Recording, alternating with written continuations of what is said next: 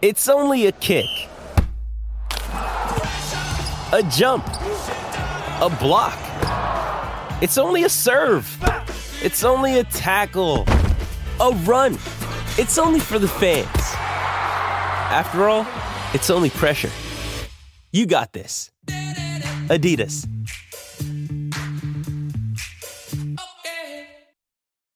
When you need mealtime inspiration, it's worth shopping Kroger, where you'll find over 30,000 mouthwatering choices that excite your inner foodie. And no matter what tasty choice you make, you'll enjoy our everyday low prices, plus extra ways to save, like digital coupons worth over $600 each week. You can also save up to $1 off per gallon at the pump with fuel points. More savings and more inspiring flavors make shopping Kroger worth it every time. Kroger, fresh for everyone. Fuel restrictions apply. Another day is here, and you're ready for it. What to wear? Check. Breakfast, lunch, and dinner? Check. Planning for what's next and how to save for it? That's where Bank of America can help. For your financial to-dos, Bank of America has experts ready to help get you closer to your goals. Get started at one of our local financial centers or 24-7 in our mobile banking app. Find a location near you at bankofamerica.com slash talk to us. What would you like the power to do? Mobile banking requires downloading the app and is only available for select devices. Message and data rates may apply. Bank of America and a member FDIC.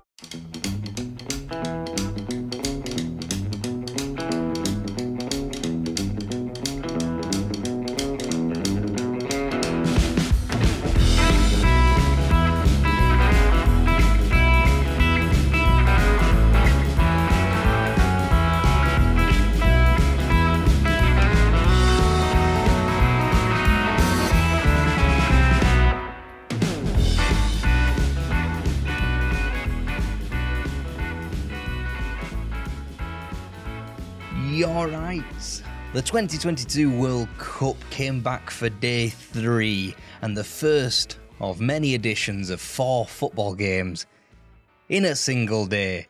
And we had it bookended by a shock for Saudi Arabia and a masterclass from the defending champions France. In between, we were suffering through two goalless draws, but four pretty good football matches, all in all. Today, we're going to cover them all for you. Let us get stuck straight in.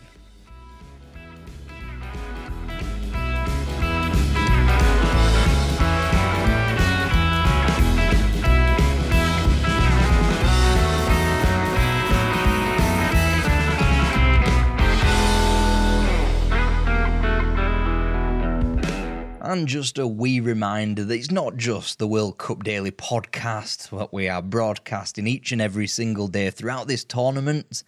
Yes, we'll be here 5am every day on the Sports Social Podcast Network, YouTube as well, and anywhere you get your podcast. But we're on Patreon every day We have another great game from the history of the World Cup. We've got Football Manager Challenges, we've got Combined 11 and Predictors on YouTube Shorts, and we also have, of course, alternate football histories with our What If videos on the channel let's sweep that all to one side because we've got to talk about one of the World Cup's greatest shocks, if not, and I don't know if it's hyperbole to discuss it in these terms, so fresh off the event, the biggest World Cup shock. Argentina, if they navigated this group stage undefeated, they would have broken a world record for international unbeaten dominance. Saudi Arabia were one of the worst ranked teams in the World Cup this year. They have won one World Cup game in 28 years, and even that was a dead rubber. So this was only going to go one way. it didn't. In terms of the starting lineups and walking into it, the only real points up for grabs, points of contention for the Argentine 11 was taken by Nicolas Tagliafico ahead of uh, Marcos Acuna and uh, Papu Gomez at central midfield ahead of uh, Alexis Mac Allister and the likes of Enzo Fernandez as well. Aldasari made it for the uh, Saudis in good time, said to be one of their only hopes and uh, not just his only hope, as we uh, discovered yesterday afternoon. Um, I got to say, the, this was the first First game played at the uh, the Lusail Iconic Stadium, is what it is called. Uh, first atmosphere that felt like a football match, really, and that is primarily due to the the Argentines' pilgrimage to this to this ground, and of course local support from uh, Saudi Arabians as well. So two massive supports in any in any ground. This would have been all a uh, partisan atmosphere, but it. it uh, fit quite well in the uh, the final venue's first game, which um, apparently was eight thousand over capacity, which is um, some achievement, isn't it? Really. Anyway, let's we. we we're probably going to start with an Argentina steamroller in 5 0, 6 0. Those were the. Uh, those were the headlines, those were the predictions. It's only Saudi Arabia, they probably said. Well, Saudi Arabia, they adopted what was a, a narrow 4 2 3 1, 4 3 3. They were fairly, very compact in that first half. The takeaway, the main takeaway, it has to be said, is that ludicrously high defensive line from Saudi Arabia. It looked suicidal as you started watching the contest. But as you go through the game, Argentina very rarely sniffed out any chances. Yes, Saudi Arabia had a three month camp, they should be well drilled. We said that about Qatar. They had twice as long and they weren't well drilled, were they? Against um, Saudi Arabia here, against much tougher opposition than Ecuador. And that high line caught Argentina off three times in 12 minutes. Messi scored a goal. It was chalked off thanks to offside. Lautaro Martinez found two goals, two perfectly good finishes as well. Absolutely brilliant finishes. But they counted for nothing in a game where Argentina could have led 4 0 inside 35 minutes. Um, they were only taking a 1 0 lead into the uh, into the second half. Um, regardless, Saudi Arabia they did look to they did press quite quite um, vociferously in the first few minutes. That's that's to be uh, understood. They did flood forward in numbers though throughout the game. They did look to play football. It wasn't just hit and hope. Yes, certainly by the time you get to 20 minutes to go and the, the defensive line drops deeper and deeper and deeper, but that is it's only natural. You're an underdog. You're protecting a lead against well a team that if if people aren't predicting uh, Brazil to win, they're predicting Argentina to win this tournament, and well, well, it all came uh, crashing down really. And in fairness, this is likely the best Saudi Arabian team that I've personally seen. Um, they, of course, got to the last 16 in 1994. I wasn't around then um, in terms of watching it. Um, but, uh, well, it was just a, an absolute defensive masterclass. One of the all time great World Cup defensive displays. Yes, the offside trap will be the headline maker.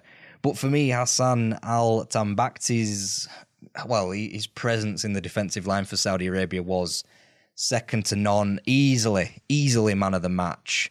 Yes, you can say it's it's only Saudi Arabia, and yes, you can say that um, Argentina fluffed the lines on numerous occasions. But his challenge on Lionel Messi at two one, it was around an hour into the game, so just after the two goals for Saudi Arabia. It would have been fairly easy for, well, the greatest player ever to have lived to just shuffle another way, curl it in, which would have been the outcome. He was 12 yards from goal, only the goalkeeper to beat. It would have been a goal, surefire. And then Saudi Arabia would have likely crumbled. But that defensive challenge, that one defensive challenge, and there was a whole litany of them by both of the centre halves, by all of them, come the end of it. Clearances everywhere. And yes, one of the greatest defensive displays I've certainly remembered in World Cup history. There was supposed to be no comparison. There was supposed to be no real threat to Argentina. And yes, they're not going to tot up dozens of shots, but in front of goal, absolutely clinical. Their break came uh, going forward when Al Shaarawy found a way through the uh, the left half space, fired it through Cristian Romero, was just that bit slower to get to the ball and into the corner, desperately beyond the uh, the reach of Emi Martinez. That was the first shot, first goal. Second shot resulted in the second goal, of course. Al Dossari, a player who has spent a couple of uh, years in uh, La Liga with Villarreal uh, most recently. He came alive, and what a wonderful curling goal! Perhaps one of the uh, the better goals that we've seen all tournaments so far. Emi Martinez got a big paw on it, wasn't enough. And then, of course, with those two uh, shots across the bow, Saudi Arabia sunk in for the long game. And yes, there was a lot of time wasting. Can you blame them? Absolutely not. Uh, FIFA's directive continues. It was eight minutes added on. It obviously then went to 13 with the horrific, horrific injury to the defender, where a big knee to his face from his own goalkeeper. Scenes of um, the Iran game there, and uh, thankfully uh, the Saudi medical team were reticent enough to uh, to to take him off. Really, um, in terms of Argentina, well, the build up appeared to be a 4 0 6 initially. Um, Argentina flooded forward in the first 10 minutes. Obviously, got the goal from uh, what was a penalty set piece, generated that one. Um, it did settle into more of a 4 2 4. You'd have Angel Di Maria pushing right the way up on the right hand side. He's one of the true shining lights um, going forward, but it was mainly De Paul and Paredes in that middle of the pitch. Push right the way forward. You've essentially got four attackers, Messi and Lautaro Martinez, um, certainly uh, centrally. Um, we saw England's brilliant use of the flanks yesterday and um, subsequent arguments that it was only Iran. Argentina really should have looked to have done the same, and it, they just didn't. And even in the rare chances that they did do through wide play, which was largely through Angel Di Maria, largely in the second half, nobody was running onto it.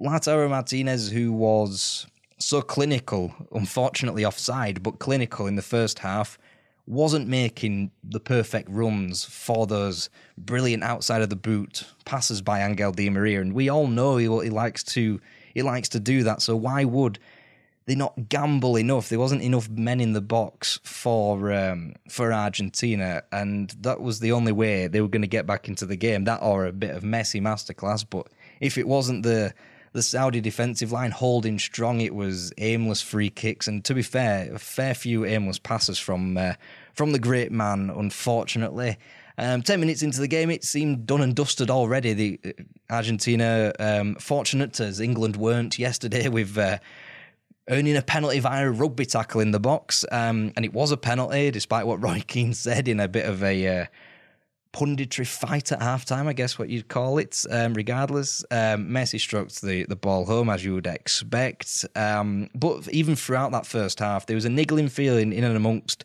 the litany of offsides um. Uh, and to be fair, most of those came from central areas. The the couple of passes and in play there.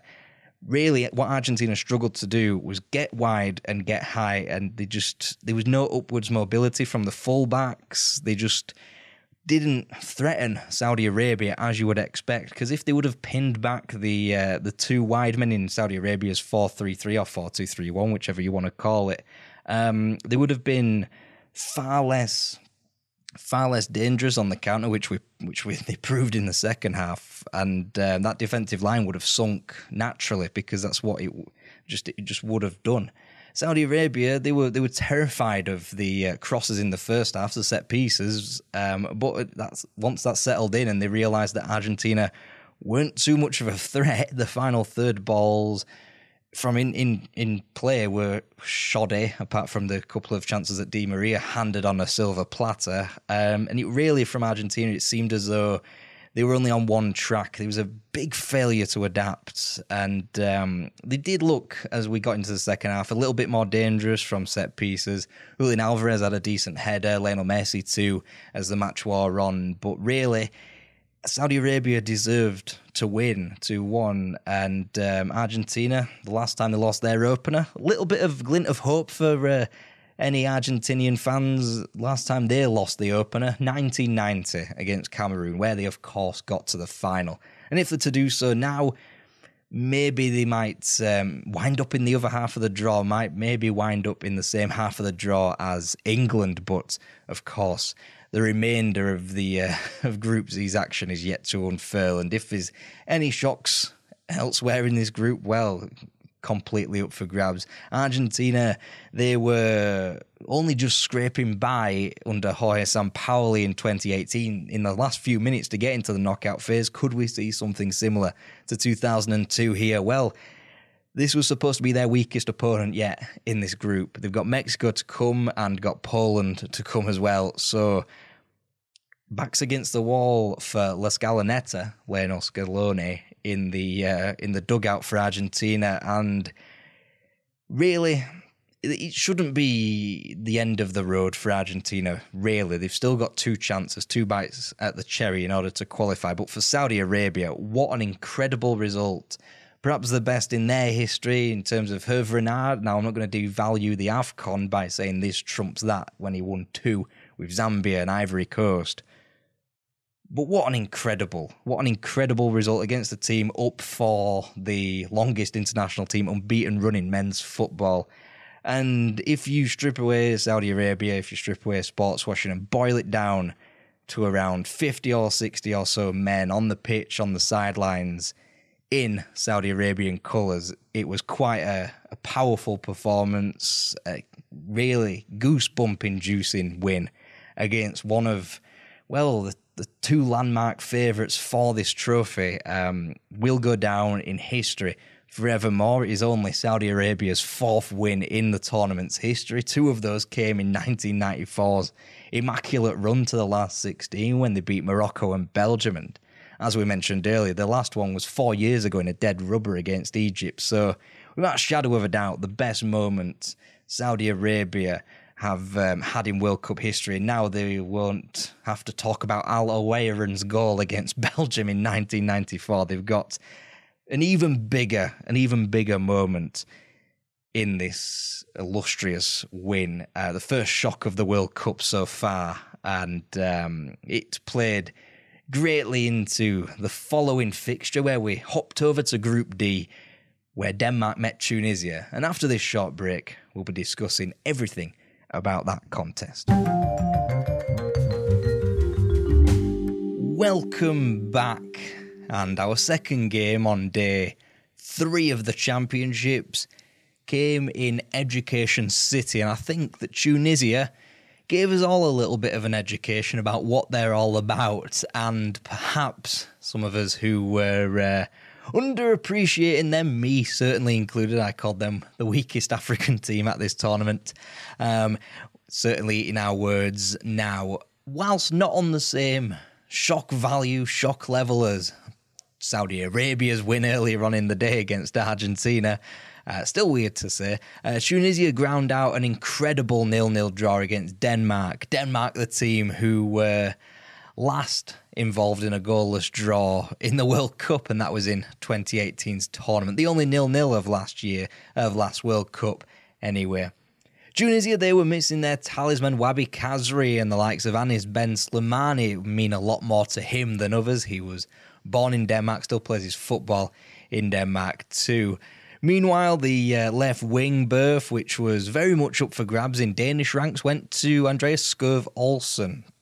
And Denmark, as expected, lined up in a back three with uh, Christian Eriksen off of the left to begin with. Of, of course, licensed to drift in because of Joachim Mæhle and Skov Olsen um, started exactly similar on the right as uh, Kristensen, Rasmus Kristensen of Leeds, of course. Um, both fullbacks, wing backs bombed on to ostensibly make a 3 4 2 1 shape. And really, Denmark were stunned by the opening of uh, of this contest. Tunisia with a ravenous support, an absolutely enormous Tunisian following, and um, the African nation completely buoyed by the crowd and uh, continued to press. They were incredible as a collective and um, almost bamboozled Kasper Schmeichel with a deflected chance in the first quarter of an hour. And uh, of course, Tunisia, they've got vast, well, vast experience, a lot more experience at this stadium in this country than Denmark. They competed in the Arab Cup last year and played in the exact same stadium as they did yesterday in a quarter-final win over Oman and finished second in that tournament. And to be fair, Tunisia looked right at home. Meanwhile, Denmark they did get to get on the ball a bit more as the first half wore on. The second half, they were more so in control, certainly than the first, uh, but not really enough of an influence in open play. Eriksen was mainly reduced to being a weapon from set pieces. Um, he would revert to central midfield with Thomas Delaney's injury as Mikkel Damsgaard came on to uh, fulfill Eriksen's position on the left, and with Eriksen in what is usually his position as uh, as a midfielder at Manchester United, I think it gave Denmark a bigger measure of control. Regardless of what was an under par performance, a bit like with the Dutch against Senegal the previous day, Denmark remained calm under what was severe pressure from the opponents and from the crowd. Let's be fair, it was almost an away game here in Qatar. Um, as I mentioned, they did get they managed to get a lot more possession as the match wore on, but ultimately, up until probably the fourth quarter of the game, if you want to call it that, the latter stages of the game, Tunisians largely had the better chances. Really, they found the net. Um, that was adjudged to be offside, though, and quite rightly. And uh, Jebali's chip that uh, Kasper Schmeichel was equal to um, was probably the closest uh, that uh, Tunisia came. To be fair, they had a number of chances. Uh, the uh, the fullback for Tunisia absolutely blasted a shot just narrowly wide, and he was the main instigator for whipping up the crowd, as it seemed earlier on. But all over the pitch, Tunisia held firm. They were a collective. They were hard to break down, hard to build up against, certainly in the first half, and uh, continued to remain a bit of a threat on the counter in the second when Denmark remained um, or drifted off into a 4 3 3 with Simon Kjær coming off for uh, Mathias Jensen, who moved to left back. Joachim Mæhle moved up to left wing. But Tunisia, they remained in their 3 5 2, 5 3 2 shape and really outside of an Andreas Cornelius miss of the World Cup so far when he headed against the post from about four centimetres out.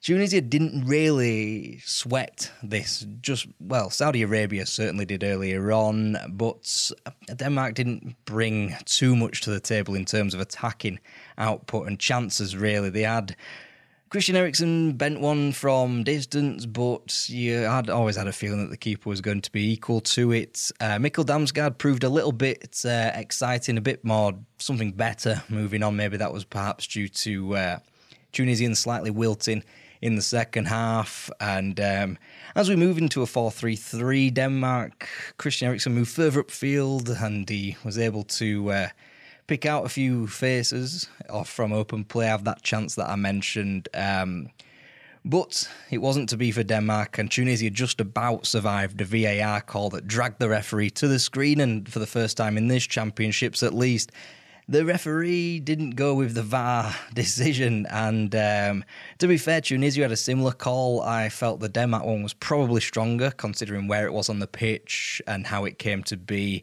I don't think either were penalties, so it's probably been correct from the referees in both instances. And to be fair, neither side really deserved the win. And if you're going to give the side a win, if you're being charitable, probably Tunisia. Again, it's like America, you, uh, America and Wales from the previous day.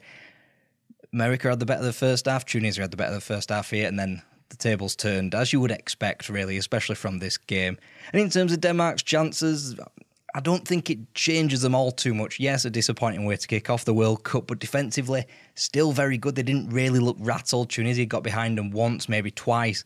But the high defensive line, I mean, that Jebali chip, that would have been ruled offside, that's for certain.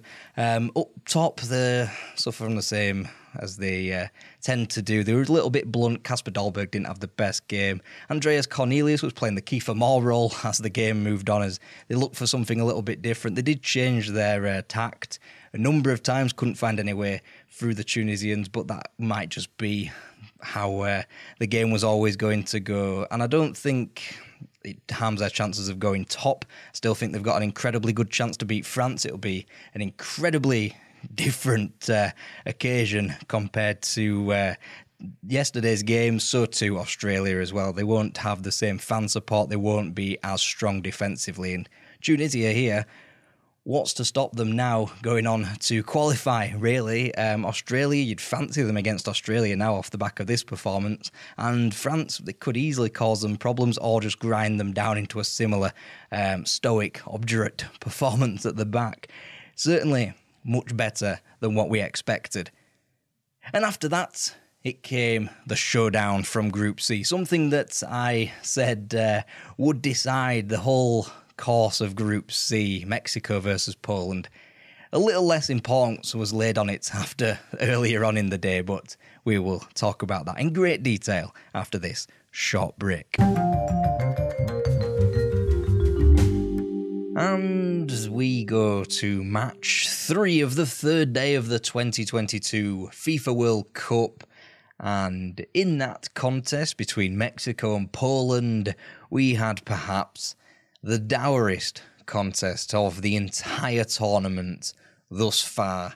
In terms of the starting lineups between the two nations, deemed potentially second and third favourite to get out of this group, we had no surprises. Wonder Kids either side of the board in Alexis Vega and Zalewski played. Meanwhile, the stalwarts in Krychowiak and Edson Alvarez in midfield all made it. No real injuries for either team if you uh, don't count Raul Jimenez, who um, maybe for a lack of form, maybe for a lack of fitness too, he started from the bench, did come on, um, but perhaps too little too late to rescue three points here. And um, in terms of this, it, it, after this morning's news, it came as uh, a, a grateful opportunity for either team to share the spoils at the top of Group C with surprise runaway leaders Saudi Arabia. And uh, Mexico started off things in what was a bit of a horseshoe formation. Poland playing a 3 5 2 um, with three men in midfield. Mexico going to uh, stretch their outer uh, central midfielders wide, their fullbacks bombing all the way up, which was some risk. But to be fair, Poland sat in a mid or low block the entire game. The fullbacks didn't necessarily go forward. Um, Zalewski was um, sometimes playing left wing, sometimes playing left wing back, and uh, Bartosz Bereszyński was. Uh, sometimes shifting onto the left. So it was kind of a hybrid role for uh, for him, for, for both of them really, for Poland. The build up did appear to be four at the back, but certainly when they were in uh, their mid block, it was certainly five at the back. Um, they mainly did this to to match Mexico all over the pitch. Um, Szymanski would um, cover it right back as well in transitional scenarios, but in the first half at least, um, very similar method from both teams. Mid block press, Poland more so looked to counter, Mexico more so wanted the uh, possession, but in possession, it looks as though neither team wanted it. In to be brutally honest, both teams incredibly sloppy with the ball, not so imaginative. Poland really didn't want to play football. They wanted to uh, perhaps get a sneaky win on the counter or a set piece or perhaps a penalty, as we'll get onto later on. Mexico just simply didn't have the cutting edge to uh, break down the Polish wall that were in front of them. Easily the brightest players for Mexico were um, Alexis Vega and Hirving Lozano. Vega came closest in the opening half hour, perhaps even the game as his header looped wide of the mark. Never really troubling Wojciech Szczesny there, but uh, Mexico's attacks were infinitely better down the right. Jorge Sanchez would uh, get involved, Hirving Lozano as well. I felt though that Lozano was uh, much more dangerous when in the final few minutes he was Swapped out onto the left with Vega coming off and onto the bench. Um, Lozano, of course, predominantly an inside forward. Um, lost that role at club level to Kvaratskhelia, of course, the Georgian.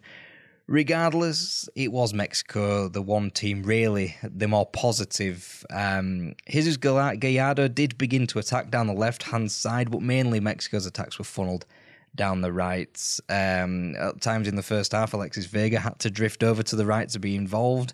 Um, really, one of the more promising players for um, for the Mexicans. Meanwhile, Poland weren't particularly incisive on the counter.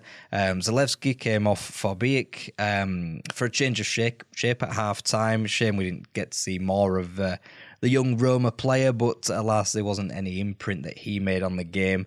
Um, and that forced the change of shape more so to match Mexico, less so to uh, there was no hybrid system at play um, in the second half. It was mainly when they did press, um, which was very rarely, it was 4 4 2 off the ball, just basically shifted to a 4 4 1 1 with Zielinski dropping ever so slightly back. And um, when they attacked, Zielinski would move wide. It'd be a 4 3 3. But really, the second half, more of the same from Poland in probably the most disappointing game of the lot, especially when there was something there to attack. There was three points up for grabs, um, and really the penalty that Poland earned was borderline. It was um, I was personally unconvinced, and Guillermo Ochoa in uh, probably the best part of the game really saves the penalty. His I guess World Cup law continues. He is just one of the best goalkeepers on planet Earth when it comes to World Cups. We all remember that dazzling performance in another nil-nil in the 2014 World Cup against Brazil. Didn't have to make too many saves here, but the one that he did make, really one of his only saves in the match from uh, Lewandowski's penalty. Incredible. It, to be fair, it wasn't in the corner from uh, the Barcelona man, but he was probably justice for the pattern of play and who was uh, the more positive team. And for Robert Lewandowski, psychologically, will he ever score at a World Cup? They've got Saudi Arabia next. On paper, you'd say that's the best chance he's got. Um, well, you'd say that he's probably um, not in the Poland team for the 2026 World Cup if they qualify. Um, so maybe with potentially two matches left of his World Cup career, you would say that. But on paper, it's not played on paper as football as we were taught this morning. Um, Saudi Arabia do look a, a, pretty decent prospect in defence. Maybe that will uh, maybe that will change game to game with the uh, stakes um, rising. Who knows? Um, we'll have to wait certainly until Saturday for that one. The penalty did fire the game up temporarily. Um, I felt the uh, Mexican centre forward, starting centre forward, Martin, wasn't really too heavily involved. He had a header saved, just a glancing touch. Maybe if it was a bit closer in, he could have troubled Szczęsny, but a simple stop for the goalish keeper. Um, but yeah, mainly the the two danger men for Mexico were on the uh, on the flanks there, Vega and Lozano. I would have liked to see them switch things up a little bit, maybe uh, swap wings from time to time. Lozano definitely stayed more so on the right. Vega would drift here and there, but Lozano was predominantly on the right, and I think he's a bit more dangerous on the left, where he can cut in to his uh, better right foot and score. Um, obviously, as we know from the previous World Cup when he sunk Germany it felt really like a match that um, the importance was magnified by what had happened earlier on in the day with the Argentina defeat. It really ought to have been a game that could have transformed a battle for second into a battle for first here, but uh, the importance, the pressure, perhaps um, potentially told, um, and maybe the the amount of Mexicans in attendance really forced Poland's hand to sit deep, treat it like an away game. But you have the have the suspicions really that uh, that is exactly what they were going to do all along, and so Argentina having picked themselves up off the canvas for Saturday They've got here two teams who looked very uninspiring, two teams who couldn't find the net in a month of Sundays, it appeared, and the perfect result a draw for them. And um, Argentina now, two wins and they're through. So it won't be um, seemingly as tricky as it felt at 12 o'clock um, British time today after they were uh, after they were defeated and this could be very easily a group that finishes with Argentina still on top given um, if they managed to uh, overcome these two teams that uh, carried out this uh, woeful performance between themselves and Saudi Arabia fold. But you you get the you get the um, instinct really that Saudi Arabia could become a, a, bit of a handful for these two teams here if they don't book their ideas up. And going into the final game, that left. Um, well, after two nil nil two nil nil draws with France and Australia to come, the only thing that was pushing me forward was the curiosity about what France would do and if Australia could match the defensive panache of Poland and Saudi Arabia from earlier on in the day. And uh, we will detail that game in full after this short break. Welcome back. And the final game of match well, match day three in the 2022 World Cup brought us back to the goals and how as France destroyed Australia 4 1. Now, the story going into the game, at least for France, was a lot, a lot of injuries. Pogba, Kante, Benzema, and that was just the uh, first team. Many, many not involved. Rafa Varane as well, Christopher Nkunku as well. And um, by the 10th minute mark, you can add Luca Hernandez to that one as well. France lined up in a 4 2 3 1 with Aurelien Tchouameni and Adrien Rabiot in the uh, double pivot there, with Antoine Griezmann buzzing around in the number 10 position and Ousmane Dembele on the wing. So much change to the three at the back system, which France played throughout qualification and a little bit at the Euros too. And to be fair, much different to the 4 3 1 2 formation that they stuck with in winning the World Cup in 2018, where we saw the likes of Blaise Matuidi go out to the left and Kylian Mbappe play on the right with Griezmann central. Meanwhile, for Australia, they wouldn't plunge the risk of uh, playing uh, Mabil or um, Hrustic, who was um, still injured, carrying a knock. Hopefully, will be back. Both of those guys will be back for the uh, Tunisia game. But Harry Souttar did return after injury, a long, long term injury in uh, what was a well telegraphed 4 1 4 1. And it was France really who lacked a little bit of intensity to start things off. They did look to sit off Australia, let them work the ball. Um, and to be fair, Australia cut straight through them. It didn't seem to work. Harry Souttar's long diagonals found um, Leckie on the right, who in turn as we mentioned, uh, injured. Luca Hernandez unfortunately uh, his knee. Doesn't look like he's going to be playing any more of this tournament, unfortunately.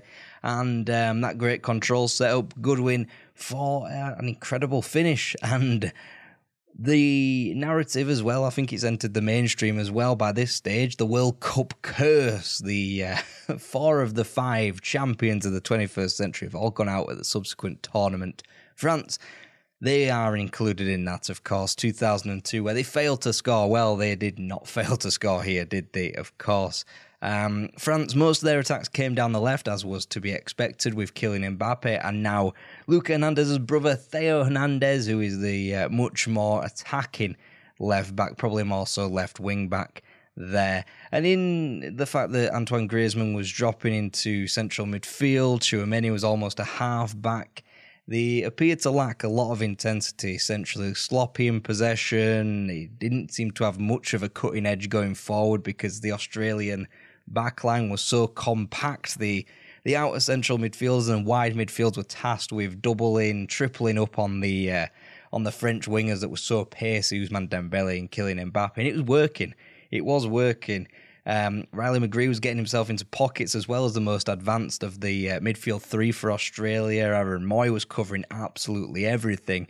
Most of the game was spent for Australia in this 4 1 4 1 formation. They had a, a, very good chance to go 2 0 up as well. A long, long range shot from uh, Mitchell Duke, I thought, was um, enough of a nuisance up top to cause France, well, not so, not so much problems, but ask a few questions of them, keep them switched on in the backline. The old Leipzig central defensive pairing of Ibrahim Konate and Dayot Upamecano there. But France, they would hit their groove inside 30 minutes. Dembele was soon running at his fullback, who was um, unaided. Theo Hernandez as well, so to Kylian Mbappe. And with the likes of Adrien Rabiot moving around, he would go centrally, would go wide. Griezmann dropping deep, pulling on to the... Uh, the central striker there in Olivier Giroud. So too Mbappe was all over the place. It was only a matter of time, really, where um, France's dominance paid, and um, essentially it, it did.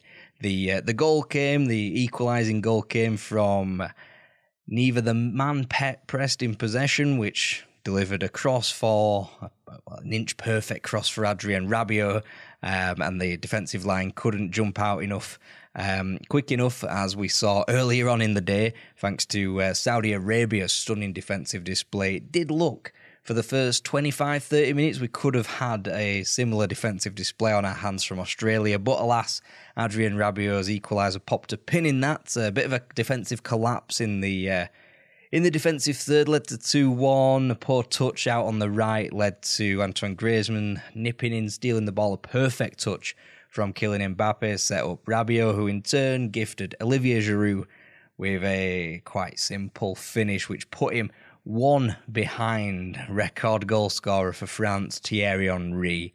Um, and from then on in, Australia were reduced to rare forays. Jackson Irvine's header struck the post, or rather glanced against the post, and had that gone in, we may very well have had a, a very different second half. But the second half was essentially over with two quick fire goals just after the hour, Kylian Mbappe finally taking his chance. He had a litany of chances, still caused problems throughout, and probably was probably was France's um, best player of the game. Can also say Giroud as well for taking the two goals. Um, the assist for his goal from Mbappe was magnificent as well. Three minutes later to make it 4 1. Um, I thought Adrien Rabiot was quite good, vilified for his potential transfer to Manchester United in the summer. I thought he covered himself in a lot of glory, carrying on some good form for Juventus in front of goal as well. And in terms of France, what we think of them now, well, it was a pretty slow start to proceedings, but ultimately you've got to say that that's the the type of performance of champions, really. Um, the after the 15th minute, when uh, they sort of eased themselves into the game, cleared themselves of that sloppiness, they controlled most of it and they dictated when they were going to perform. They weren't pressed, they weren't harried. Yes, they were asked a couple of questions, but those fizzled out by the halftime mark, by the hour mark, certainly. And come the end of the game, it will look back upon this as really a simple win, simple way to uh, start the defence of your trophy. And we've not had a team defend the trophy since 1962 and Pele. And you may remember Brazil there, they suffered the, the big injury of its time, Pele missing out, and several others stepped into the void. Maybe, maybe this France team are going to do the same amid a litany of injuries. Just maybe, although the recent history does tend towards a group stage exit. But with a victory here, you would like to think that um, that France will not join that illustrious club. Now, in previous times when the curse has been alive and well, Spain only won in 2014 in a dead rubber with Australia, funnily enough. Um, Germany won against Sweden just to keep their hopes alive. Uh, meanwhile, Italy or France in 2002, Italy in 2010, they didn't record any wins. So it's good news for France. They may be breaking the curse, which is, of course, selective because Brazil in 2006 did fairly well to uh, get to the quarterfinals after winning in 2002. But in terms of, well, we've seen 16 teams now. In terms of the front runners, the runners and riders, really the best teams we've seen so far are France. You've got to lump them in there as well. And England, of course. Whether or not their opponents have been the strongest remains to be seen. Of course, we have only had one match day after all. I felt as though Australia were fairly workmanlike. They'll they've got a spirit about them. They will be tough to beat for teams that aren't one of the best teams around, to put it bluntly. And uh, with Tunisia and Denmark to come, maybe they'll get some joy. You do have a feeling, though, that Denmark will have a little bit too much quality tactically and personnel wise. Tunisia will have that backing of that incredible support. So it could be it could be another World Cup without a win for Australia, and that would uh, continue this 12 year run that they are on. After this short break, we'll be previewing the next games on match day four of the 2022 World Cup when we introduce three contenders to the stage Germany, Spain, and Belgium. Stick with us. Welcome back. So, match day four of the 2022 World Cup sees the introduction of Group E and F. So, we were supposed to have some clear answers from today and from the previous day. We don't seem to be getting anywhere with Group A or B or, or C, certainly not, in terms of who's going to qualify, who are the favourites here. But in Group E, from without any fixtures to uh, analyse, Germany and Spain appear to be the clearest 1 2, with Japan and Costa Rica sadly the third and fourth eliminated team there.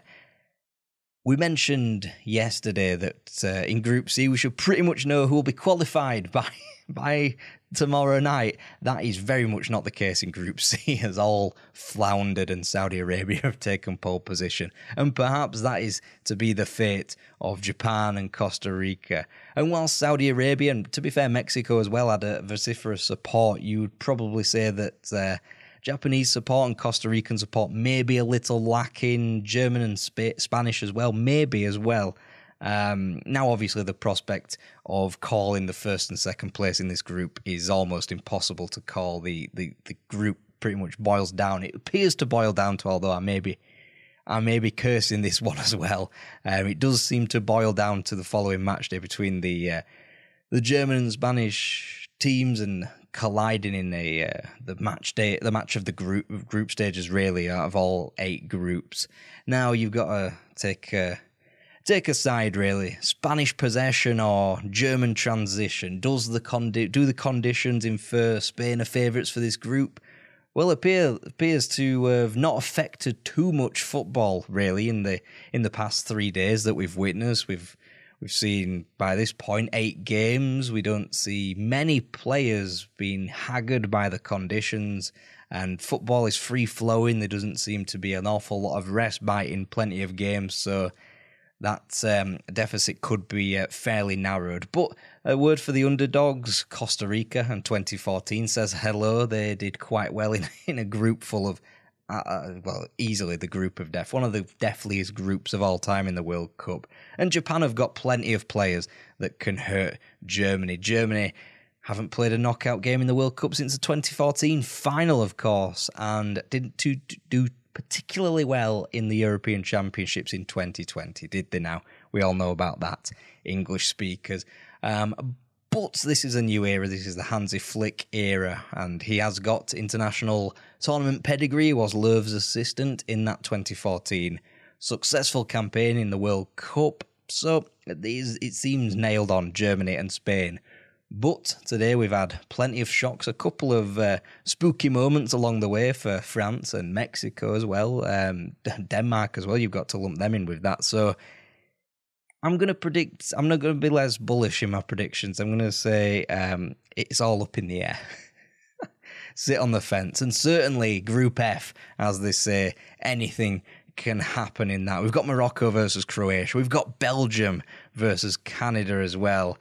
I feel as though Canada are a little bit unfortunate to draw Belgium first in the match in the group stages, really, because they could have um, been eased into it with a um, well an easier tie. But to be fair, given that Tunisia had an incredible amount of backing yesterday, um, you'd expect Morocco to attempt to to match that as well. Um, Belgium and Croatia, they are at very different ends of coping with their transition from their golden generation. Belgium lacking somewhat. Croatia have uh, taken to it quite well under Zlatko Dalic. So perhaps in a in a weird sort of way, Canada have um, been given a, quite a good opponent to start off with, and it could be a shock on seismic proportions, much like Argentina and Saudi Arabia was yesterday. Um, we are. We are we know how, how savvy Croatia are, and I always tend to overrate Morocco. But with that factor of home, of, what it would be home support for Morocco, you would expect it could be well. This could be anything. I'm not even going to attempt to try and predict anything. I think this coming into this World Cup, I thought this was the tightest group. I think it's got even tighter with several other factors at play. Um, I feel as though Canada will do something. They're not going to leave as they did in 1986. They will score. They may even get a win. They'll, I think they'll get a point certainly. They're not going to leave with three defeats. And um, right from the start of this draw, this was the World Cup group. There's always one. There's always one. It usually involves a weaker seeded team, although Belgium are one of the stronger weak, stronger seeded teams.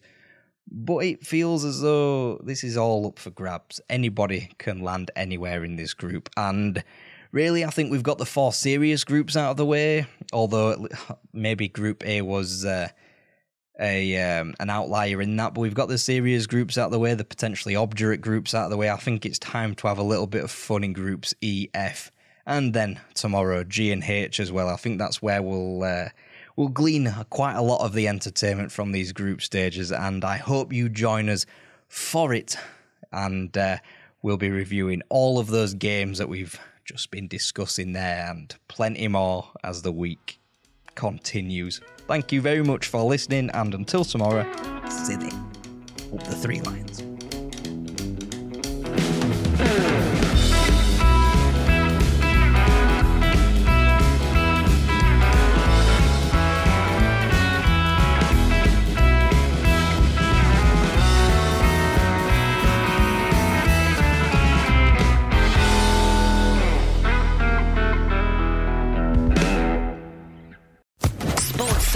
Podcast Network. Judy was boring. Hello. Then Judy discovered ChumbaCasino.com. It's my little escape. Now Judy's the life of the party. Oh, baby, Mama's bringing home the bacon. Whoa, take it easy, Judy. The Chumba life is for everybody. So go to ChumbaCasino.com and play over 100 casino style games. Join today and play for free for your chance to redeem some serious prizes. ChumbaCasino.com.